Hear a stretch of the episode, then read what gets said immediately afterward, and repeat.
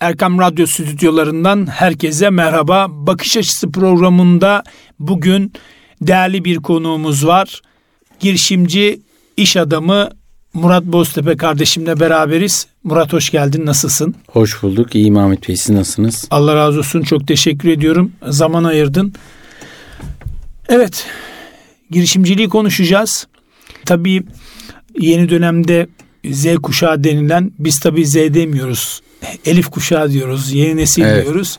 E, inşallah bu nesil ciddi anlamda da güzel işler yapacağına da inanıyoruz. Teknoloji anlamında güzel işler yapıyorlar. Girişimcilik ruhu olan bir kesim. Bizden kat ve kat fazla çok iyi bir şekilde teknolojiyi de kullanıyorlar. Ama hani uzun yıllardır da arkadaşlığımız devam ediyor. E, girişimcilik, iş dünyası yurt dışına da açıldığını biliyoruz. Bir girişimcilikten başlayalım. Murat Boztepe bu girişimciliğe nasıl başladı? Bir başarı hikayesi e, başka başarı hikayelerinde doğurur Allah'ın izniyle. Buyur sendeyiz. Kesinlikle yani aslında girişimcilik insanın önce birinci ruhunda başlıyor yani tamamen özveriyle başlıyor. Evet teknoloji genişledi, çağ ilerledi. Gençler şu an istediği her şeye ulaşabiliyorlar. İmkanlar daha yüksek. Belki bizim olduğumuz dönemlerde biraz daha kısıtlıydı. Fakat şu an her şeyi daha hızlı öğrenip, daha hızlı görüp, daha hızlı uygulayabiliyoruz. Ama girişimciliğin diğer temellerinden bir tanesi de cesarettir. Yani eğer cesur olursan ve yaptığın adımlardan da eminsen her zaman başarılı olursun ki ben 17 yaşından beri ticaretle uğraşıyorum bir şekilde ve dünyanın her yerinde de ticaret yaptım.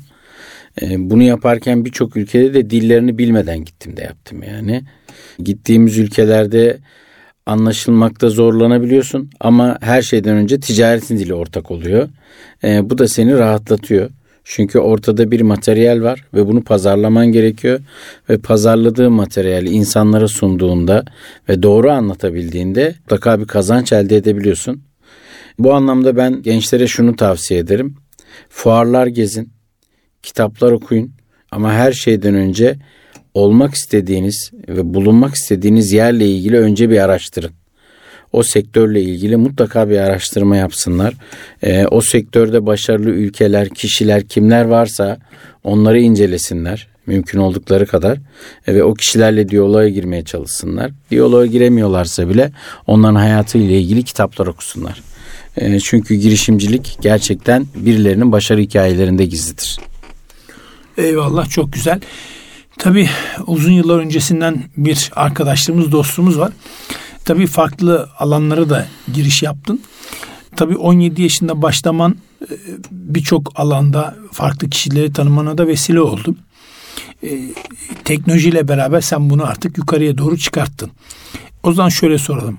Abi paramız yok ne yapalım? Nasıl girişimci olunur? İlla para mı şart? Yani e, Bunun aslında yolları var mı? Parayla herkes ticaret yapar. Evet. Paran varsa zaten belli bir emtiayı alır satarsın. Mesele burada parasız nasıl ticaret yapabileceğim demektir. Orada da aslında yani tamamen sıfır parayla ticaret yapamazsın ama belli bir parayla adım adım ticarete ilerlersin. Yani çünkü sadece sıfır parayla ticaret yapacağım demek biraz hayalcilik olur işin gerçekçisi. Ama doğru sektörü, doğru yatırım kaynaklarını ve doğru hedefi bulursan e, her zaman ticaret yapabilirsin. Bunun en başında da şu geliyor. Sürdürülebilirlik. Yani biz insanların en çok yanıldığı şey birisi bir iş yapar. Hemen o, o iş güzel para kazandırıp deyip hepimiz oraya yöneliriz. Halbuki bu değildir. Yani mesele mesele bulunduğun topluma göre ya da çalışmak istediğin ülkeye göre doğru ihtiyaçları ve doğru pazarı belirlemektir. E bu pazarı belirlediğin zaman da bu sefer yatırımcılar üzerinden de yani melek yatır cılar üzerinden de bu yatırımları sağlayabilirsin. Yeter ki karşındaki insana yatırdığı yatırımın karşılığını nasıl alabileceğini anlatabilmene bakar. Eskiden aslında daha zormuş. Yani tabii avantajlara ve dezavantajlara baktığında belki kolay yanları da vardır. Ama şimdi dediğin gibi melek yatırımcı var, startuplar var e, vesaire vesaire. Yani destekleyen bir sürü kurumlar, kuruluşlar var. Yani para dediğin doğru. Parayı herkes ama parasız nasıl yaptığın da çok önemli. 90'lı yıllarda hatırlarsan e, su dükkanları vardı. Bakıyorsun herkes sucu olmuş. Evet. Yani damacana, damacana veyahut da işte Çiğ köfteci. pompa pompa ile su doldurma var. PlayStation kafeler, Ben- internet kafeler. Yani biraz da o aslında birbirimize ayağını sıkmak değil mi? Mesela şöyle mi? Ee, bir sokaktasın. Hiçbir e, şey yapmıyorsun. Anket çalışması yapmıyorsun. Bir pazarlama strateji geliştirmeden. Marketin yanında manav var. Sen de gidiyorsun çaprazlamasına bir manav daha açıyorsun. Yani bu mu yoksa o marketin başka bir ihtiyacı olur deyip acaba onun yanına belki bir kasap mı koysan? Şimdi şöyle bir şey. Biz bir kere e, insanlar olarak şunu öğrenemiyoruz bir türlü. Bedava peynir sadece fare kapanında bulunur. Bu her sektör için geçerli. Dediğim gibi yani sen bir iş yapıyorsun ve o işte para kazandığını gören insan ya Ahmet yapıyorsa ben de bu işi yaparım. Bu işi ben de çözerim. Ben de bir şekilde sonuçlandırırım diye hemen o işe dalar. Ama şunu unutur. Ahmet o şartları ve koşulları oluşturana kadar zaten belli bir çaba ve enerji sarf etmiş ve belli bir olguya ulaşmış. Orada da yer edinmiş. İnsanlar bir kere onun sürdürülebilirliğine ve oradaki varlığına bakarlar. Evet belki sen yanına bir market daha açarsın. iki kuruş üç kuruş daha aşağıya verirsin. Üç verirsin beş verirsin. Ama altıncısında maliyetlerden dolayı bu sefer sen de yok olmuş. Yani sürdürülebilir olmaz. Kesinlikle. Girişimciliğin en önemli temellerinden birisi sürdürülebilirlik ki biz ülke olarak bile 100 yılı aşan firma sayımız çok nadirdir. Yani bir elin parmaklarını geçmez. Bizim en büyük sıkıntımız bu. Belki binlerce, yüz binlerce şirket kuruluyor ve şirketlerin ne yazık ki bir sonraki dönemlere yani bir asırlık devirlerine daha gözümüzde şahit olamadık. Ee, bu da bizim kanayan yaramız. Ama bu şundan kaynaklanıyor ailede nasıl ahlaki temeli veya ileriye dönüşü anlatırsan çocuğa o çocuk öyle yetişir. Biz aldığımız elemanı da kurduğumuz işi de herhangi bir yasayla yani herhangi bir şartlarla veya bu kitabın anayasası budur. Bu şirket benden sonraki de böyle yönetecektir. Çağın gerekliliklerine uyum sağlayacaktır diye bir anayasa belirlemediğimiz sürece firmaların hiçbiri sürdürülebilir olamıyor olamadığı için de Türkiye'de kapanan firma sayısı kurulan firma sayısından daha fazladır şu an. Peki hala şimdi yurt dışında Avrupa'da da e, iş yapıyorsun. Kıyasladığında nasıl bir strateji var? Girişimcilik üzerine baktığımızda ne görüyorsun? Bizde eksik yan ne onlarda ne var? Şimdi Avrupa'da bir kere bir işi yapıyorsan onunla ilgili eğitim alıyorsun. Yani direkt param var ben bu işi kurayım diyen orada da insanlar var. Yani yine Türkler üzerinden gideceğim. Orada da bazı Türkler işte bizim mantığımıza Aa, döner her yere dönerci açıyor. Ama bir bakıyorsun 3-5 ay sonra kapatmış. İşte 30 yıldır orada yaşıyor 50 tane meslek değiştirmiş. Bunu sadece bizimkiler yapıyor işin kötü yanı. Çünkü bir sürdürülebilirlik kafası yok bizde o noktada. Avrupa'da öyle yapmıyor. Adam mimarlığa dahi belirli bir eğitimler, belirli bir kriterler, belli bir aşamalardan geçtikten sonra oluyor. Staja çok önem veriyorlar. Bizde stajyer ancak çaycı olabiliyor.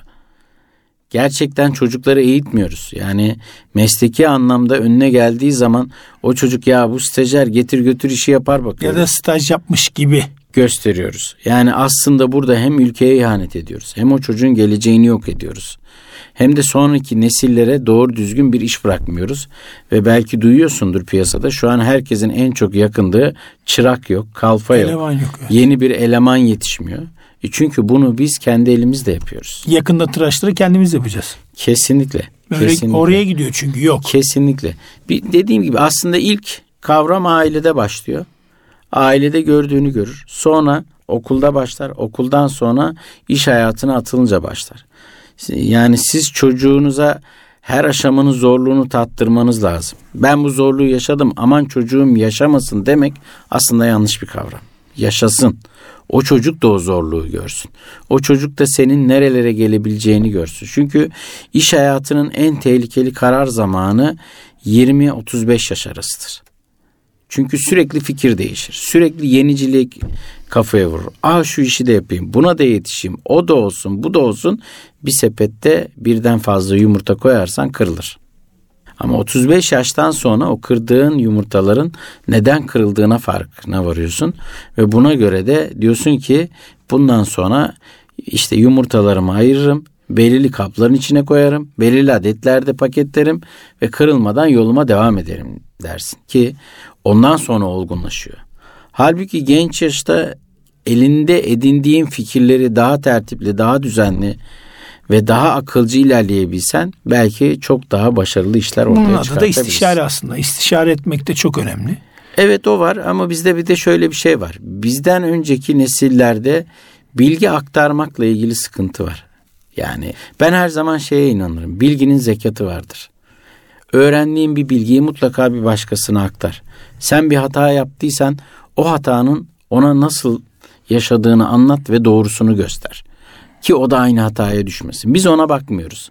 Ahmet yola çıkmış. Ya işte yolda kırsın, batsın, iki üç kez batarsa anlar. Neden Ahmet batsın? Batmadan Ahmet'e o stratejiyi ver. O çukuru göster. Onu öğret. Önündeki bir çukur olduğunu, oraya düşmemesi gerektiğini, düşerse nelerle karşılaşacağını o zaman anlat.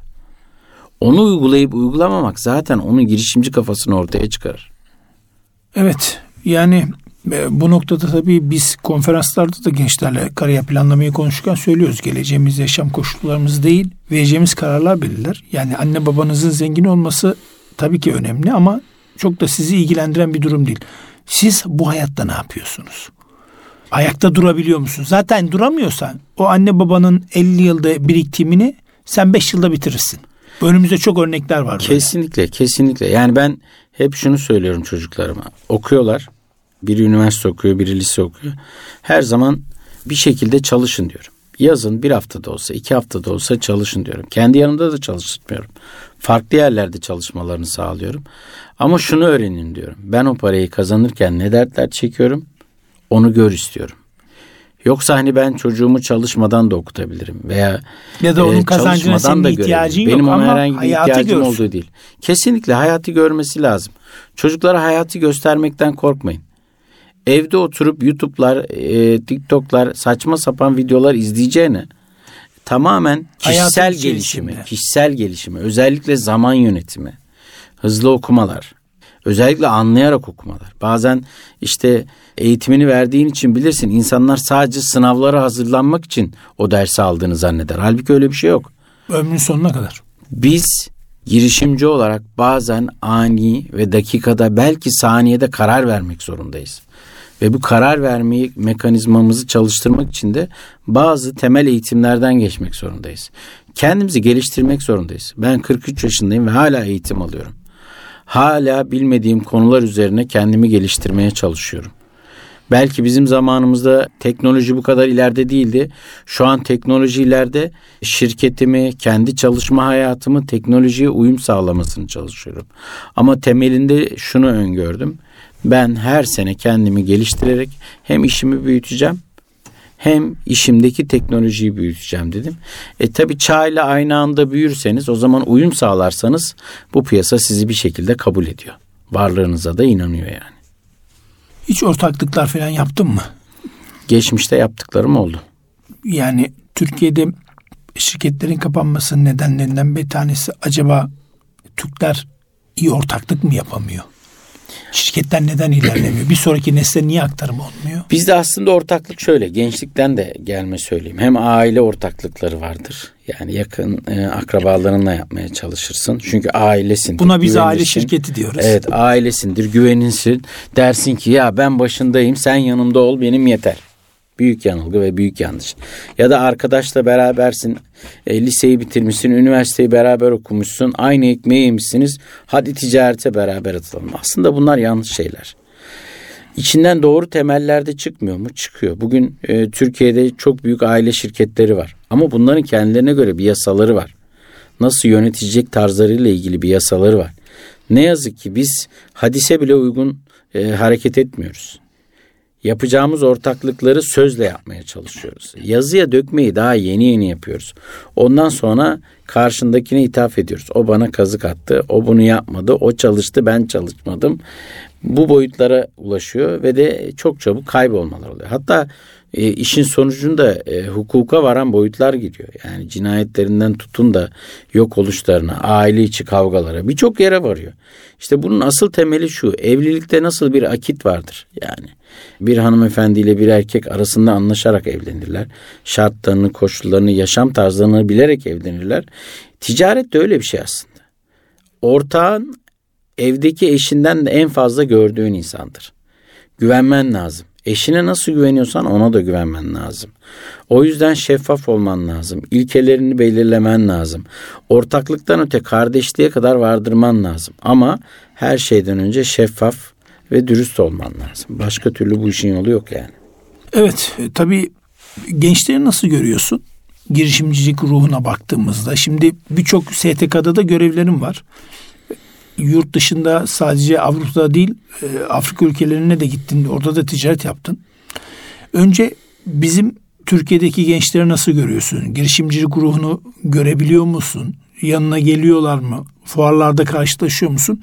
Bir de yurt dışındaki o gençlere verilen imtiyaz, yol, yani bir girişimcilik ruhu orada nasıl? Bir de onu değerlendirmeni isteyeceğim.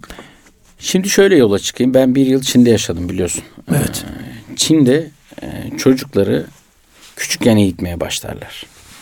Yani e, az önce de e, başta söylediğim gibi bedava peyniri sadece fare kapanında olduğunu onlara bir öğretirler. Takım ruhu verirler. Beraber çalışmayı verirler. Teknolojiyi nasıl kullanabileceklerini, hayatlarına nasıl yansıtabileceklerini, bu yansıtmanın sonucunda da neler elde edebileceklerini öğretirler. Evet Türkiye çok gelişti. İlerledik. Birçok alanda büyük işlere imza attık. Ama ne yazık ki e, bugün okullarımızda da olsa, e, farklı kurumlarda da olsa, sosyal kurumlarda da olsa gençlere kendilerini geliştirmeleri yönlerinde kişisel gelişim eğitimleri vermiyoruz. Düz dersler veriyoruz. Yani ben isim vermeyeyim bir Diyanet mensubuyla konuştuğumda şunu söylemiştim kendilerine. Evet çok güzel ahlaki değerleri alıyoruz ama biz neden gençlerimize girişimciliği camilerimizde öğretmiyoruz ya da okullarımızda öğretmiyoruz? Bir girişimcilik dersi neden koymuyoruz? Evet mesleki e, gelişim dersleri falan var okullarda ama bunlar doğru uygulanıyor mu? Her okula mesela başarılı insanlar getiriliyor mu? Meslek gruplarında örnek teşkil etmiş insanlar oraya davet edilip gençlere sempozyum veriliyor mu? Çünkü şu an gençlere baktığınız zaman bir telefon tutkusu, inanılmaz bir telefon tutkusu, Instagram'da paylaşım tutkusu, e, TikTok, e, TikTok yani şeyden çok uzaklar. Maalesef. Yani bir sonraki e, nesil ne yapar, nasıl kazanç elde edilir? E, izlediğiniz TV dizilerinde yaşam o kadar basit ki, kazanç o kadar basit ki insanlar sadece lüksü, arada dramazitimi görüyorlar ama neyi nasıl başaracaklarını göremiyorlar. Bence gençlere yönelik yarışma programları, iş hayatına yönelik girişimcilik programları çıkartılsa inanın çok talep görür. Çünkü farklılık yaratır. Yani biz çocukluğumuzda pazara gidip su sattığımızda eve geldiğimizde mutlu olurdu. annemize parayı verip o akşam annem gidip pazardan eğer domates alıyorsa o domatesi yerken masada şöyle bir gururlanıp bu domatesi ben aldım diyebiliyorduk yani.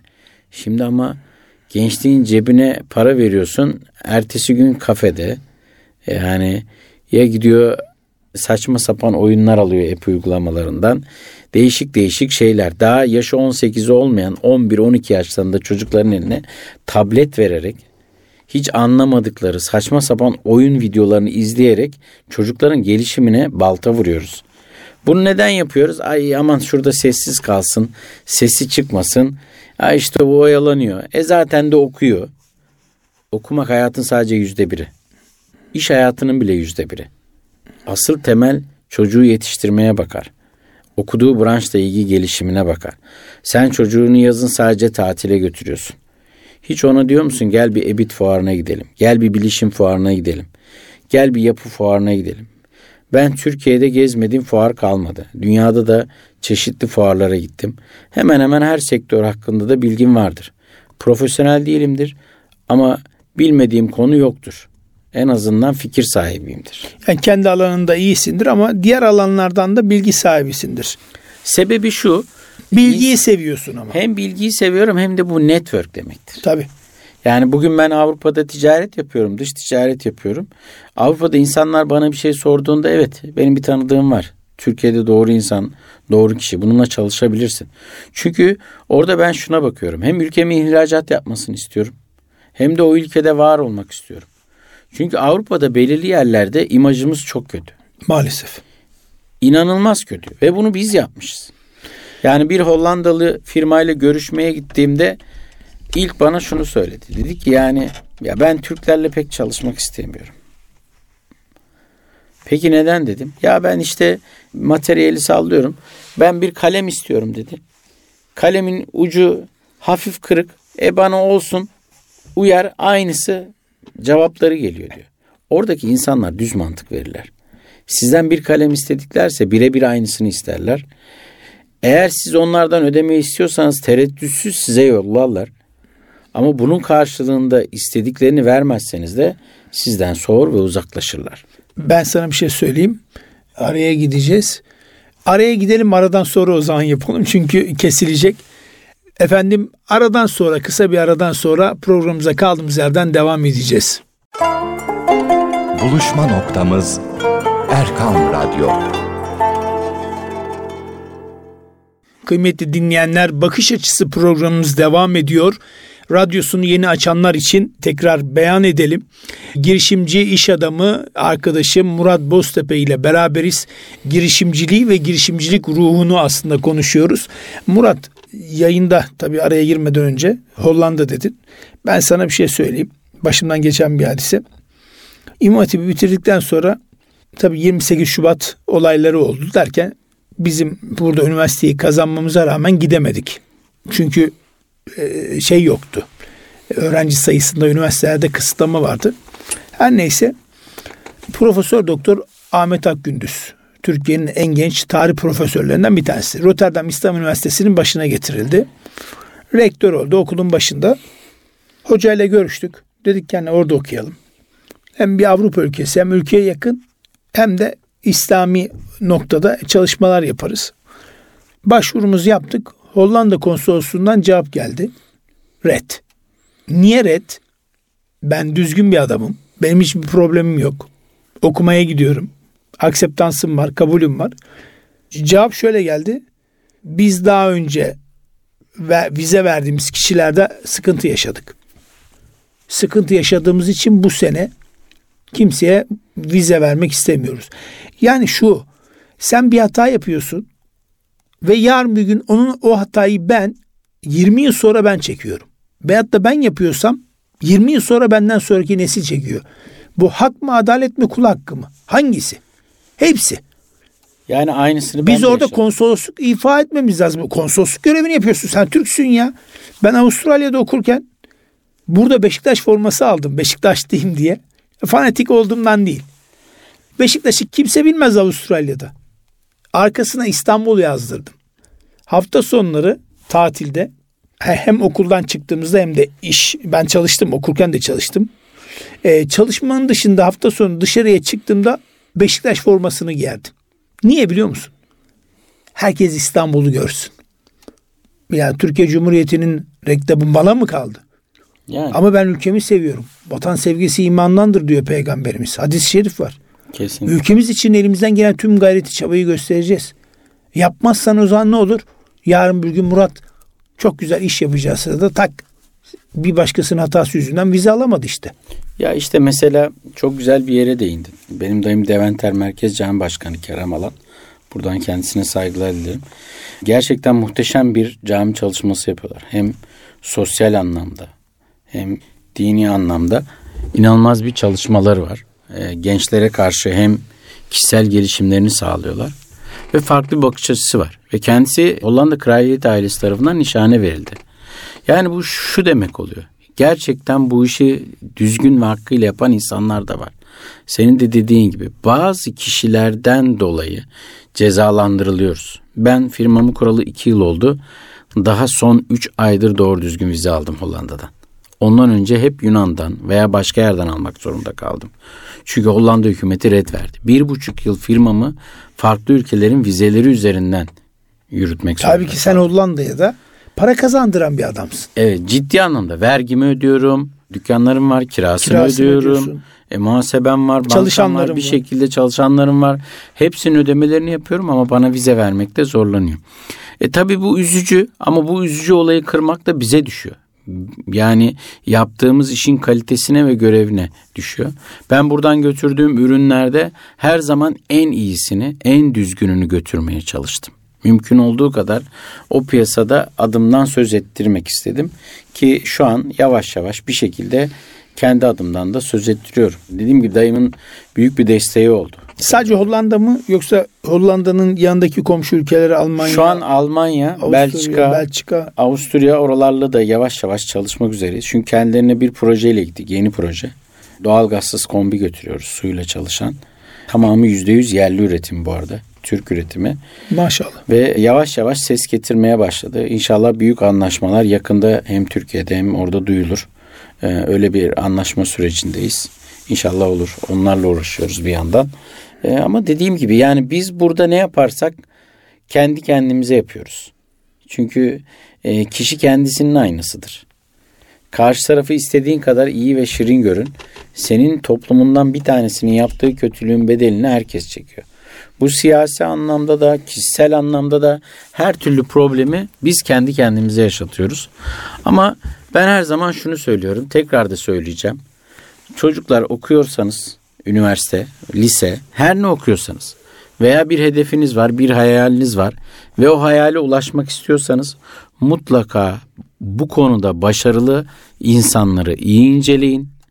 O ülkelere gidin ve değişik fuarlara katılın. Ve inanın bazen bir markete girdiğinizde aradığınızı her şey bulduğunuz bir markete hayal edin. Ne ararsanız hırdavatından normal ev eşyasından evin gıda ürünlerine kadar.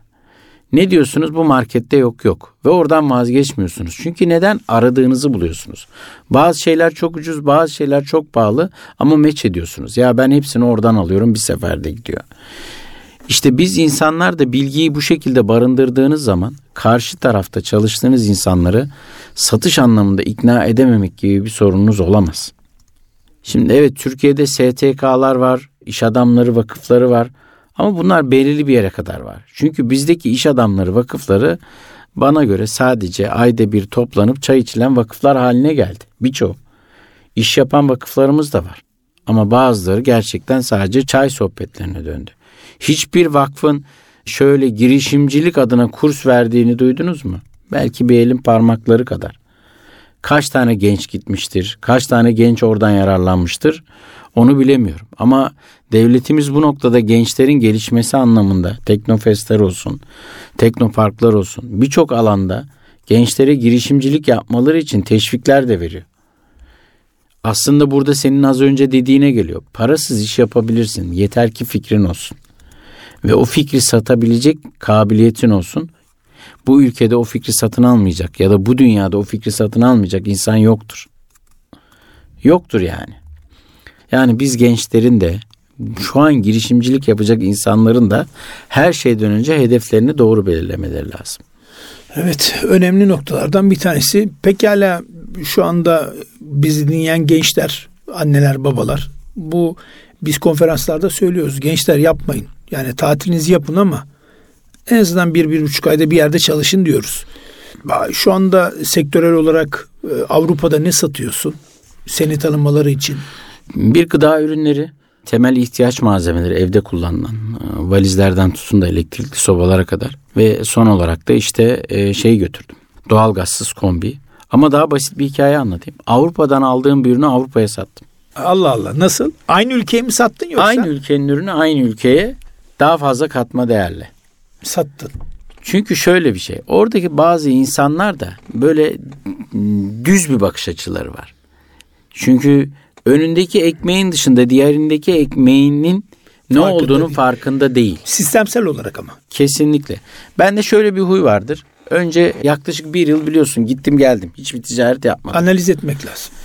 En küçük marketten en büyük markete kadar. En küçük AVM'den en büyük AVM'ye kadar birçok yeri gezdim. Yüzlerce, binlerce her yerde resimler aldım. Her mağazaya girdim, her ürünle ilgili resimler aldım. O ürünler o ülkeye nereden gelmiş? Saygıdeğer ticaret işimiz, büyükelçimiz çok sağ olsun. Ne zaman arasam e, hiçbir şekilde hayır demediler. Gittim görüştüm kendileriyle. Bana bilgi verdiler. Ama onun haricinde de kendim belirli STK, oranın muhasebecileriyle, gümrükçüleriyle görüşerek işte bu ülkeye en çok ne ihraç ediyor? Bu ülkeden en çok ne ithal ediliyor? E, marketlere girdiğimde ürünlerin üstündeki isimlere bakıp hangi fabrikadan nereden gelmiş, bir markette kaç çeşit ülkenin ürünü var hepsine kadar araştırdım. Tabii ben tereyağı getirdim şimdi onlara. Kendi ülkelerindeki tereyağı aynı ülkeye sattım. Yani rakam e, şöyle Peki rakam bir şey vereyim. söyleyeceğim. Markayı değiştirdin mi? Kesinlikle. Benim en büyük had- hedefim Türk markasını orada bilinir hale getirmek. Kendi markalarımı. E, tabii bunu yapmak için önce Türkiye'de tescil ettirdim. Sonra Avrupa'da tescil ettirdim. Yani aslında çok iyi bir yere değindim. Bir firmayı kuruyorsanız, bir hedefiniz varsa önce isminizi bulun. O ismi tescil ettirin. O isimle ilgili internet sitesi, sosyal medya her şeyini satın alın. Dursun köşede. Sonra gidin o pazarla ilgili o ismin altına toplayacağınız ürünlerle ilgili hedef araştırmalar yapın. Ve o araştırmaların sonunda yavaş yavaş onun altına enjekte edin. Ve göreceksiniz ki dünyada bildiğiniz birçok marka hep böyle oluştu. Hep bu şekilde oluştu. Bir anda arabanın motorunu yapmaya gerek yok ki. Kesinlikle. Başla sonra yavaş yavaş yap. Zaten arabanın motorunu yapayım dersen belki de yüz yıl geçer yani. Kesinlikle. Yani bu demek sadece ülkede üretilen ürünü satmak demek değil. Ticaret demek farklı ülkelerde farklı ürünleri alıp da satmaktır yani. Ben bir tereyağı 5 liraya alıp 12 liraya satıyorum orada. Yani o ülkenin fırsatını ben kendim buluyorum mesela. Belki araştırarak. Niye? O ambalajın üzerindeki isimden yola çıkarak. Ama şimdi mesela sen zoru başarıyorsun. Çünkü zordan gelmişsin. Geçmişte sıkıntılar yaşadık. Bizim önümüzde hadi çocuklar bu beyaz peynir bak aldık hadi yiyelim tamam ama biz de o masaya katma değer katmak için bir uğraş verdik. E şimdiki nesil tamam e, yapan var ama ekseriyetine baktığımızda maalesef göremiyoruz. Ama baktığımızda bizim zamanımızdaki sıkıntıları yaşamıyorlar. Ellerinde dehşet bir teknoloji var. Bu teknoloji ürünleriyle, teknolojiyle dünyaya bir ticaret hacmi de geliştirebilirler. Korona vasıtasıyla yani mücbir sebepten dolayı birçok noktada bazı gençler bu işe atıldı. Ama yeterli mi değil? Aslında tüm dünyayı açılma noktasında değil mi? Elimizde bir teknoloji var. Bu Kesinlikle. teknolojiyi iyi uygulamak lazım, kullanmak gerekiyor. Ne tavsiyede bulunursun gençlere, veli ailelere nasıl tavsiyelerde bulunursun yavaş yavaş inşallah program Benim rahmetli doğru. babam Bayındırlık İskambil Müdürlüğü'nde odacıydı. 1986 yılında e, Beşiktaş'taydı o zaman. Allah rahmet eylesin. Beni oraya götürdü. Yani bildiğiniz tuvaletleri temizler, yerleri siler, masaları silerdi. Ve bana yani daha o zaman 7 yaşlarındaydım. Götürdüğünde ilk bir kelime söyledi. Dedi ki oğlum daha o zaman bilgisayarlar çok şey değildi. Bak burada daktilo var, burada da tuvalet var. Hangisini yapmak istersin hayata ona karar ver. Benim babam okumuş insan değildi mesela. Hayatında kitap görmemiş. Çünkü köyde yetişmiş, köyden gelmiş ve çalışma hayatına girmiş. Dört tane çocuğu büyütmüş ve bizim gelişmemizi sağlamış. Hayatta bize belli kriterler vermiş. İşte içkiden, kumardan, birçok şeyden uzak durun. Çalışın, okuyun, kendinizi geliştirin, kimseye muhtaç olmayın derdi babam. Ve kimseye de nankörlük etmeyin derdi. Bu bizim için birinci felsefe oldu. Ben o yaştan beri kendi çocuklarım dahil hep onu söylerim. Önce yerleri silin. Sonra masayı silin. Sonra o masaya oturun. O masanın üstüne bilgisayarı konun. Ve o bilgisayarı kullanmanın önce hazzını anlayın. Ondan sonra o bilgisayarı amaçlarınıza göre kullanın. Bilgisayar sizi kullanmasın. Şu anki teknolojide aileler çocuklarını teknolojiyle yönetiyorlar. Çocukların teknolojiyi yönetmesine izin vermiyorlar. Aa, aç şuradan oyun oyna oğlum. İşte telefon veriyor ama ana işte çocuklar sussun da şurada oyun oynasınlar da biz de iki sohbet edelim. Ne kadar yanlış şeyler bunlar. İnanılmaz yanlış. Ve belli bir süre sonra da şundan şikayet ederiz. Ya elinden hiç telefon düşmüyor. Evden dışarı çıkmıyor. Evden dışarı çıkmıyor. Hiçbir sosyalleşme yok. Eve biri geliyor ayağa kalkmaz, selam vermez. Ya biz eskiden böyle miydik? Evet öyle değildin ama sen çocuğu bu hale getirdin. O çocuğun bir günahı yok. O bembeyaz bir sayfa. Sen ona ne verirsen onu alır. Ben mesela her zaman şunu söylüyorum. Mutlaka yabancı dili olması lazım insanların. Benim yok. Ben bu kadar ticareti yabancı dil yapmadan yaptım. Şimdi ders alıyorum. Çünkü artık son noktaya geldim. İlerlemem lazım. İngilizcemi daha da ileriye getirmeye çalışıyorum. Biz bir odacı babadan gelmeyiz. Yani öyle milyonlarımız, milyarlarımız geçmişten bize gelen bir zenginliğimiz yok. Dediğin gibi sıfır liralarla. Ya çöpe atacak da vaktin yok, paran Hiç da yok. Kendimiz çalışarak kendi emeklerimize, kendi tırnaklarımızla. Ha bir dönem büyük sıkıntılar yaşamadım Yani Herkesin pandemi yaşadığı- döneminde fitrelerle geçindiğimiz zamanlar oldu. Ve o dönem tek kullanımlık seccadeyi bulup piyasada inanılmaz bir sükse yapıp bugünlere ulaştık. Şu an Avrupa'da da dahil birçok yerde kendi adımızdan söz ettirebiliyoruz. Çünkü doğru zamanda doğru işi yakaladık. Pes etmedim. Hiçbir zaman pes etmedim. Hayatımda pes etmek benim lugadımda yoktur. Her zaman şunu söylerim. Bu dünyada en kolay kaybedilecek de paradır, en kolay kazanılacak da paradır. Önemli olan sağlığın olması, ailen olması, huzurun ve mutluluğun olması. Geri kalan her şeyi inan bana her şeyi harfiyatan yerine getirirsin. O yüzden ailelere özellikle tekrar söylüyorum. Çocuklarınızı çalıştırmaktan korkmayın. Çocuklarınıza önüne verdiğini geri almaktan korkmayın. Çocuklarınızı eğitin. Çocuklarınızı eğitecek yerlere götürün. Yarın bir gün yalnız kaldığında ayakta durabilsin. Kesinlikle siz şu an onlara iyilik yapmıyorsunuz. Şu an en büyük düşmanları sizsiniz. Çünkü siz yok olduğunuzda o çocuk ne yapacağını bilmeyecek. Şiddeti oradan öğreniyor. Ahlaksızlığı oradan öğreniyor. İleriye gitmemeyi, kendini geliştirmemeyi kullandığı teknolojiden öğreniyor. E bunun tam tersini yapın. Teknoloji bir zehir değil. Aslında teknoloji bir araç. Bir amaç için kullanıldığında inanılmaz bir altın. İnanılmaz bir değer, inanılmaz bir kazanç kapısı. Bunun farklılığını hissettirin ona. Bir şey sorduğu zaman bak gir şuraya. Şu şekilde yaz bana sorduğun soruyu. Bak bakalım nasıl cevaplar gelecek. Ondan sonra o cevabı otur onunla tartış. Çocuğunla konuşmaktan korkma. Çocuğunla bir şey paylaşmaktan korkma. Eğer ona bir yatırım yapmak istiyorsan ev, araba, villa, işte biraz para bunları bırakma. Öğütler bırak. Geleceğe nasıl sarılacağını, bundan sonra parayı nasıl kazanacağını anlat Zaten yani. bilgiyi bıraktığın zaman o kazancı elde eder. Ama Kesinlikle. sen onu bırakmadığında istersen 50 yıllık birikimini bırak. Onu zaten 5 yıl sürmez bitirir ya. Kesinlikle hocam. Ya bu önümüzde örnekleri çok bunun ha. Siz bir de üniversitelerde de eğitim veriyorsunuz. Yani e, Ben bir gün seminer verdim üniversiteli gençlere. Dedim ki size belli bir para vereceğim ve bu paranın karşılığında bana iş kurun. İnanır mısın? Yani içinde iktisat var, işletme var, turizm var, bilişim yazılım var. Toplasan 50 öğrenciden bir tanesi okuduğu bölümle ilgili iş söyledi.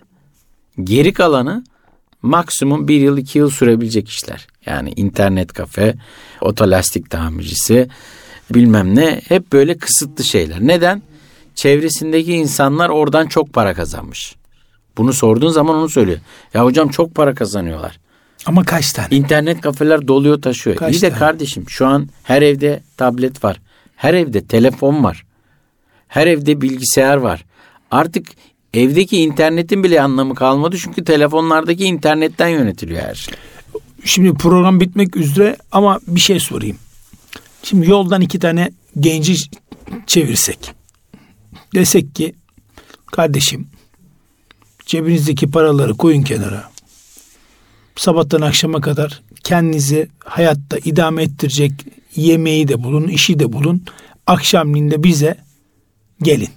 Kaç kişi karnını doyurabilir? Kaç kişi iş bulabilir ve o günü sağ salim sıfır kuruşla artıya geçirip getirebilir? Yani sayı vermek ne kadar doğru olur bilmiyorum ama bu oranlamaya baktığın zaman bana sorarsan yüzde biri geçmez ya. Yüzde biri geçmez. Çünkü biz öğretmiyoruz yani. Aileler olarak öğretmiyoruz çocuklara. Sen yapıyorsundur, ben yapıyorumdur, bir başkası yapıyordur, öbürü yapmıyordur. Öbürün rahatlığı var. O geliyor sana akşam diyor ki ya bak onun da var benim niye yok? Bir çocuğa bunu dedirtiyorsan eğer sen orada bir şeyleri yanlış yapıyorsun. Onun var, yaşantısı bu şekilde olduğu için. Bizim yok, yaşantımız bu şekilde olduğu için. Çocuğuna bir şeyi sahip olmadığı için utanç durumuna düşen ebeveynler var. Ya benim çocuğumun niye yok diye üzülenler var. Aslında üzülmemesi lazım. Niye yok olduğunu o çocuğa anlatsa belki o çocuk da anlayışlı, Ya da vicdanlı ve merhametli bir toplum nasıl oluşturacak. nasıl buna ulaşabilirim? Kesinlikle. Demek ki bunun için bir yolla var. Çalışmak lazım. Yani şu ben mesela oğlum için onu araştırıyorum. ne yapabilir ileride? Yönlendiriyor mesela. Uzayla ilgisi var mı? Onunla ilgili dergiler alıyorum. Da işte e, geçen gün salona e, dinozorlarla ilgili. Çok ciddi bir şey var dinozorlara karşı. Yani araştırmacı kimliği olması adamı ayakta tutar. Mesela resim yapıyor. Resimle ilgili bir sanatı bir şeyi var mı? Bakıyorum. Niye? Yarın bir gün biz şimdi yazarız. Karikatürlere bakıyorum, karikatüristlere bakıyorum. Adamın asli bir görevi var ama akşamleyin karikatüristlik yapıyor. Görüyor musun? Çift iş. İşte ne ho- kadar hobi- güzel hobi hobi olarak, hobi gibi hobi ama onu şeye çevirmiş. Motivasyonun aracı olarak maddiyata çevirmiş. Gündüz kendi işini yapıyor. Akşamleyin de yayın evlerine çalışıyor. Ne kadar güzel. Mesela kız çocukları, mesela erkek çocukları, mesela ne üfle? Sanatsal bir faaliyet var mı? Spor var mı? Sanat var mı? Hobin ne? Bunlar önemli şeyler. Ya şöyle Araştırmacı ruhu olması gerekiyor. Çok iyi bir yere değindi. Bugün çocuklarına toplumda e, bir çocuk gelsin ben resim öğretmeni oluyorum desin. Ya da resimle ilgilenmek istiyorum desin. Bizim toplumumuz onu hemen şöyle yapıyor. Yani belli bir kesim evet der. Çok güzel sanatsal Ama çoğu der ki bunda para yok. de- Ya ne? bunda Bunun para yok. var? Bunun bir geleceği yok. Halbuki çok yanlış bir bakış açısı. Çocuk bırak sanatı icraat etsin, öğrensin. Sevdiği için Bugün o sanatı yapan yapar. ve dünyada çok meşhur insanlar var. Mutlaka. Bugün türküleri, şarkıları söyleyip de çok meşhur, ahlaklı, çok harika sanatçılar var. Yani bunlar kötü bir meslek mi icra ediyorlar? Bunlara haksızlık değil mi bu söylem yani? İlla bir iş çok fazla mı para kazanması lazım? Neymiş çocukları illa futbolcu olsun. Niye siz yönlendiriyorsunuz?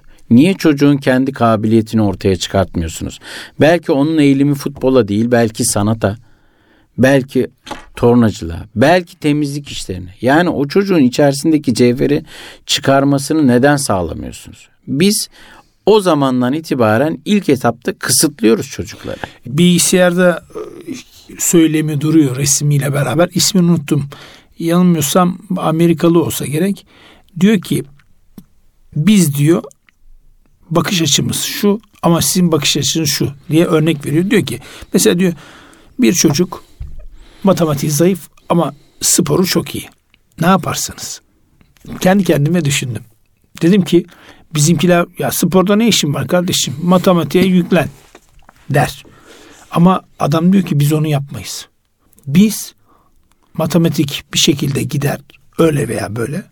Ama yeteneği spordaysa spora daha fazla Kesinlikle. ağırlık veririz diyor. Kesinlikle. E bakıyorsun dünyada Avrupa dünya şampiyonalarına bakıyorsun. Adam 5 yaşında tenise başlamış ya. Kesinlikle. Masa tenisine başlamış Çinli. Ya Einstein'ın meşhur bir lafı var ya aynı şeyleri yaparak farklı sonuçlar elde etmek aptallıktır. E tabii canım ya. Biz bu ülkede aynı şeylerle e, farklı sonuçlar elde edeceğimiz çalışırız. Hatta şu çocuklar arasında bile aynısını yaparız. Ya bak senin ablan bunu okudu, buraya geldi, şu kadar Sen niye büyüdü. doktor E okumuyorsun? sen niye ablan gibi yapmıyorsun? Ya da abin gibi Ama değilsin. Allah herkese farklı yetenek verdi. İşte orada ilk düşmanlığı orada başlatıyoruz. Bir de şöyle bir şey de var. Dünyanın en iyi girişimcisi olacaksak küçük yaşta başlayacak. Kırkında başlamayacak. En iyi sporcusu, en iyi sanatçısı, en iyi Kur'an-ı Kerim okuyucusu. Bunlar hep genç yaşta başlar. Kesinlikle. Bunlar 20 yaşında başlamaz ya. Bunlar genç yaşta başlayacak. 5 yaşında başlayacak. Şimdi Okta şampiyona getiren kardeşimiz var. E, Mete Gazoz. E, şimdi bakıyorsun babası diyor ki 3 yaşında 4 yaşında böyle küçük küçük atmaya başlıyordu diyor. Adama bak dünya Türkiye'ye dünya şampiyonluğunu yani babası getirdi. çekebilirdi kenara. Neden bunu yapıyorsun? Bu ne Bunun ya ne derdi, kazancı bu ne var ya? diyebilirdi yani. Ama ne oldu? Çocuğun sevdiği işi yaptırmış nihayetinde. Bir başarı gelmiş. Ya zaten var hani böyle örnekler de var. Ters örnekler de var. O yüzden her zaman önce çocuğunuzun nasıl gelişeceğini, kişisel gelişim eğitimleri mutlaka aldırmalar Mutlaka, lazım. mutlaka. Muratçım çok teşekkür ediyorum. Ben teşekkür Ee, ederim. Gerçekten Çok sağ olun. hani bir tabir vardır. Fevkaladenin fevkinde. Gerçekten program güzel oldu. Ee, bizi dinleyen e, hem velilerimiz diyelim, anneler, babalar. E, çünkü öğrencilerin anne babaları bizim için çok kıymetli, çok değerli. Çünkü yeni bir neslin yetişmesi için de anne babaların bilinçlenmesi noktasında önemli bir program olduğuna inanıyorum. Ayağına yüreğine sağlık. Ben teşekkür çok teşekkür ederim. ediyoruz zaman ayırdığın için. Ben teşekkür ederim. Çok sağ olun. Evet sevgili dinleyenler bakış açısı programımızı burada bitiriyoruz. E, girişimci iş adamı Murat Boztepe kardeşimizle beraber girişimcilik ruhunu konuştuk. Hem Türkiye'yi hem de dünyada çeşitli ülkelerdeki girişimciliği bizlere anlattı. Kendisine huzurlarınızda tekrar teşekkür ediyorum hem bizim programımızı yani hem bu programı hem de geçmiş programlara ulaşabilmek için erkamradyo.com web sayfamızdan e, takip edebilirsiniz, dinleyebilirsiniz. Önümüzdeki hafta aynı gün ve saatte tekrar görüşmek ümidi ve duasıyla Allah'a emanet olunuz.